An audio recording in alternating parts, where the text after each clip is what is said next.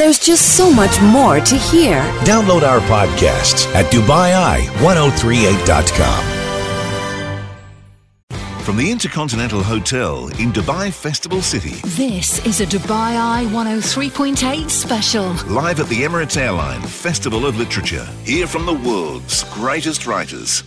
Welcome back to our special broadcast at the Emirates Airline Festival of Literature. Lis- You're listening to Sonal and Noni. Hi there. And uh, we have both been so excited about this conversation that we have coming up because I tend to geek out on all things space. Who doesn't? And we have Dr. Maggie Aderin-Pocock, who is a space scientist and a science educator. I mean, you've been involved in inspiring generations to get interested in being astronauts and engineers and scientists and finding different ways to communicate the wonders of space to a younger audience. And Dr. Maggie, thank you so much for joining us here today. It's my absolute pleasure. Lovely to be here. And I should say at this point, this is your chance to get in touch. If you have any pressing questions about space, let us know. 4001, we will put your questions to Dr. Maggie. And Dr. Maggie, I just want to start from the beginning with, with how you ended up getting involved in this field because I did read that um, from childhood you had quite an, an interesting back backstory in that you went to 13 different schools. Um, you had to manage dyslexia along with that, and those are the kind of challenges that people maybe don't put together with the type of success that you have seen in your field. So tell me a little bit about what that was like as a child. Well, one of the things I do often is um, I, I do lots of, sort of public speaking, especially to school kids, and um, I tell them um, I think the reason why I'm a space scientist today is because I had a crazy dream, and ever since the get go, I have wanted to get out there in space. And uh, so, because of that crazy dream, I've sort of, uh, sort of overcome hurdles, you know, looked for opportunities, and it's sort of driven me to sort of uh, get closer to the stars, really.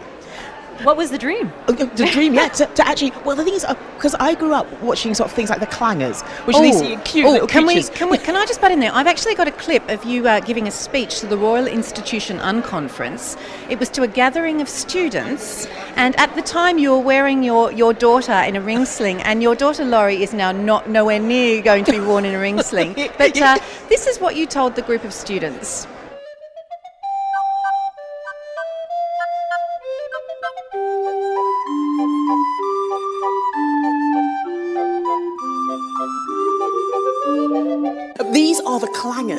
And as a child, I watched the Clangers avidly. I thought the Clangers were fantastic. And if you've ever seen an episode of the Clangers, it starts you know, and now we're travelling into deeper space to the planet of the Clangers. And I used to watch this when I was about Laurie's age, and I like, wow, I want to go into space. I really wanted to meet the Clangers. I love how we were all swaying as that melody was going. if only you could see us now.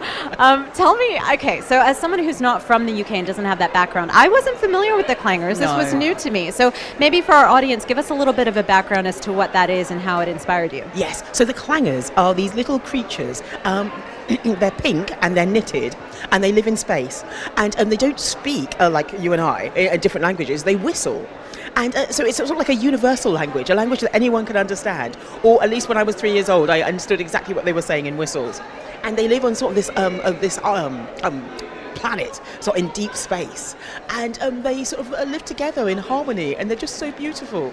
And, but my the, my favourite thing about the clangers is they have these sort of little ears, and when they're sad, their ears used to droop, and you're just ooh, and that's what touched my, my little heart when I was three years old. So So at a young age, you've seen the clangers, you have a dream that's Yes. inspired you that you're going to be a space scientist. Yes, and so it started with the clangers, and then the, the clangers were a bit of a gateway, sort of, mm-hmm. and then it sort of led on to sort of Star Trek, you know, live long Yes. and prosper, and things like that. Yes. Oh, And so, yeah, I think- Sonal, are you are you just in your, in your a little bit. Getting too excited. I know we've got a vibe going here. and so, and so, um, all these things. I was, um, and with the dyslexia, I didn't want to read very much, so books weren't my friend.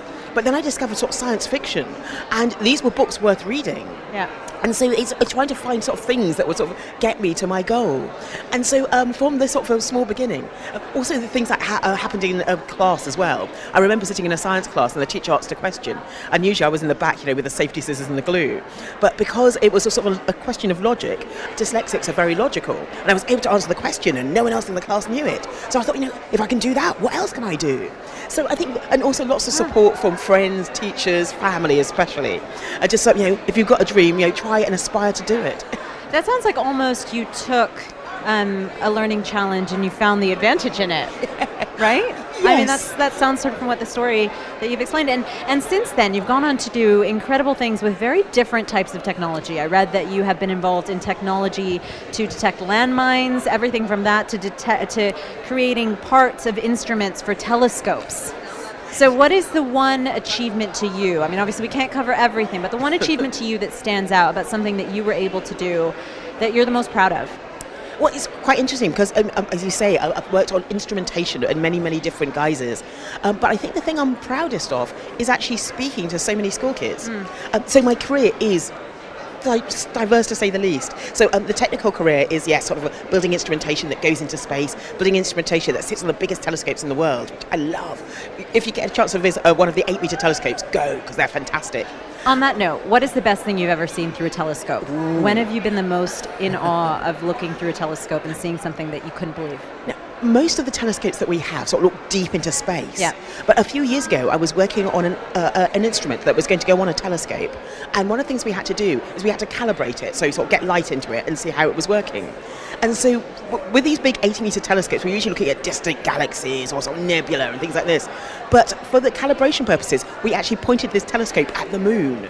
Now, I am a self certified lunatic, and to see the moon in such amazing, astounding detail with an eight meter telescope, which is just something they never do. And so that this was one of the best opportunities ever because because of my instrument, we actually pointed to this huge telescope at the moon. That's brilliant. Wow. I mean, eh, on that note, I actually want to ask you about a program you did with the BBC. It was called Do We Really Need the Moon? And I wanted to ask you, do we? Yes, the question is there. Yeah. The question is, um, the answer is yes. We really need the moon, and um, it's one of the things I discuss in, in, in my talks. Um, the moon does so much for us, including uh, potentially gave life here on Earth. Um, it's thought that in, in the early tidal pools, it was sort of the movement of the tide coming in and out of those tidal pools, and then irradiation from the sun Yeah. and the chemicals um, that are available in the early Earth. Um, all that movement uh, caused uh, um, a chemical to be generated called RNA, which is the precursor to DNA. So I, I reckon that the moon is the mother of us all. So yeah, we do really need the moon. The moon just became so much cooler in 30 seconds there. And today you were talking about how you really enjoy inspiring young children and speaking to children, getting them interested in the subject. You at 4 p.m. are presenting Dr. Maggie's grand tour of the solar system. I like that voice. I, I had to. Wow. Voiceover sonal You career. can't say something like that without, you know, giving it what it's due. Give us a little bit of an idea what to expect. How do you relate these kind of topics to children and get them interested in it? So, um, as I mentioned, all my life I've been fascinated with everything that's out there, and um, we send probes out there, and we're gathering more and more information about you know space, the planets, and everything else. And so, um, I wanted to do something called a thought experiment. Now, this is what Einstein used to do. He had a really boring job in a patent's um, office, and he used to sort of sit there and think, you know, what would it be like to travel on a beam of light? So I sat there and thought, what would it be like if you could actually build your own spaceship and travel and visit all these amazing places in the solar system? So that's what Dr. Maggie's Grand Tour of the Solar System's about. Um, we uh, design our own spacecraft and then we hop on board, travel out to the moon, and sort of you know, walk beside the footsteps of Neil Armstrong, sort of in a sixth of the um, Earth's gravity. Then we sort of travel out and visit the sun and look sort of fusion taking place in the heart of the sun. And then we sort of zoom out and start visiting the planets. We go to Venus, and we go to Mars, and it's quite interesting. Uh, sort of uh, here in uh, sort of Dubai, there was strong plans that by 2117 they will actually have a Martian colony. And so we talk about that a bit. You know, where's the future? When moon, people talk about moon, Mars, and beyond. How about a moon base? How about a base on Mars? And then going out to the icy uh, giants and sort of visiting Jupiter and seeing the amazing weather patterns uh, in its atmosphere. And then going out beyond our solar system to exoplanets, planets going around other stars. So I, I go a bit beyond the solar system, but yeah, you've got to really. Okay, be honest. How weird would it be to have a 35 year old woman sitting with all the kids open mouth? Because I want to come on that journey, please. Let's all go. yeah, exactly. Oh, the enthusiasm. Um, you were you were sort of bringing up there about, and I wanted to go there with you, anyways. Is what the work that's been currently done? There's been a lot of hype recently about different things related to space travel, whether it's you know greater access for tourists into suborbital flight, which people are expecting to happen very soon, to what you were mentioning there, colonies on Moon, on the Mars. What are you the most excited about? What do you see as something that really is feasible that we could see in the near future too? So um, I'm, I'm looking forward to the first person landing on Mars. Um, I was always hoping it was me. Uh, it could still could. Uh, a few years ago, NASA said that the first person to go to Mars is alive today. So um, uh, there's that to come in the future, and I think that will just be breathtaking. When the moon landings happened, the world stopped and watched. So when I think we go to Mars, it'll be similar. But it's quite interesting because last year we were celebrating 50 years since the moon landings. And I think as a result, people are thinking, okay, you know, we've gone to the moon, it was 50 years ago. Yeah. What are we doing now? And so the European Space Agency is talking about sort of a moon base. Uh, NASA is talking about sort of a lunar gateway where we use the moon as a, a sort of a stepping stone to the rest of the solar system. So I think the moon has come back into, a, into our vision, really. It's in vogue again. It the moon is. is in vogue. But what I love is it's not just the usual suspects. In the past, it was sort of the Russians and the Americans. Right. But now, um, countries across the world, Japanese space agency, the Chinese have an amazing space program. So lots of lots of people are focused on the moon. So my retirement plan is to actually. is actually live on the moon in a, in a moon base and have a huge telescope because there were some craters in the moon that never get daylight and so I could have a telescope there a, a whole big 8 meter telescope which could work 24 7 sorry I get quite excited but also imagine it. but it's close enough so you could come back to um, come back to Earth for the weekend or something Yeah, right. Yeah. Yeah. you don't need to commit to it for that long. See, Mars is you know, an eight month journey either way, but Yeah. you know, the, the moon's quite local. You start to get a little homesick and just pop over on a rocket, no bigs.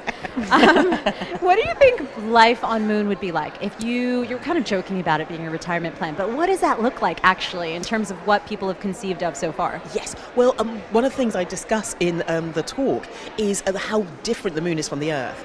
Um, on Earth, we have a nice thick atmosphere that protects us from radiation, uh, that sort of moderates our temperature range. Um, the temperature range on the moon is from minus 150, which is colder than Antarctica, to plus 150. Now, I bake cakes at home at 170, so it's hotter uh, in some cases than an oven. So, um, uh, uh, so I think life on the moon would be incredibly hostile. I mean, worse than An- Antarctica, uh, and uh, those huge temperature ranges would have to sort of work out how to handle them. But there are plans to sort of build a sort of you know a sort of moon capsules where uh, a sort of a, a modular capsule uh, lands on the moon's surface. It gets inflated, and then sort of 3D printing robots scoop up the lunar regolith, the sort of the lunar soil, cover it so um, you're protected from radiation and meteorite strikes and things like that. And so people could actually live in these little capsules, and you could have sort of a number of them all linked together. So yeah, there are plans afoot. Yeah, it's one of those things that it's, it's science fiction until it's not, right? It's it seems so out there right now, but you know, with the incremental movements that people are making towards these things and the number of people that are working on it, the fact that it is in vogue right now makes such a difference. And you know, we only have a few more minutes, so I do want to get around to asking you. We are at the Literature Festival. You were talking about science fiction and how much it inspired you. I was a big Trekkie myself. I'm quite excited about Picard coming out again soon. Um, tell me about uh, maybe your favorite science fiction book of all time. So um, I've read lots of science fiction, and science fiction uh, actually helped me overcome my dyslexia. Uh, and so there's so many. One is uh, called Flowers for Algernon. And it's a very simple book. It's not set in space at all, but it's just about uh, a, a, a, a young man who uh, has um, sort of uh, some uh, mental difficulties, and he's given a drug which transforms his mind. And soon he's thinking better than the professors that have given him the drug. But what he realizes, he does calculations and realizes that his this intellect is only temporary, and so he feels himself slipping back. And you follow this story of this sort of sort of unassuming child who sort of you know, uh, takes this drug, and then he sort of yeah, he gets the intellect, the biggest intellect on the planet. Right. But he realizes it's only for a limited time, and he's fighting against it to try and keep this intellect as he sort of dis- uh, uh, disintegrates back into sort of innocence, really. That reminds me of some of the recent movies. Well, not recent anymore, but some movies that have come out, like Limitless. Did you see Yes, that? I did. You know, Lucy, I think, has the same concept. Yes, the I idea, love that too. Yeah, the idea that we could do more with our minds. Yes. Oh, that's fascinating. Well, you know, we're running out of time here. I could keep talking to- with you about this subject really all morning.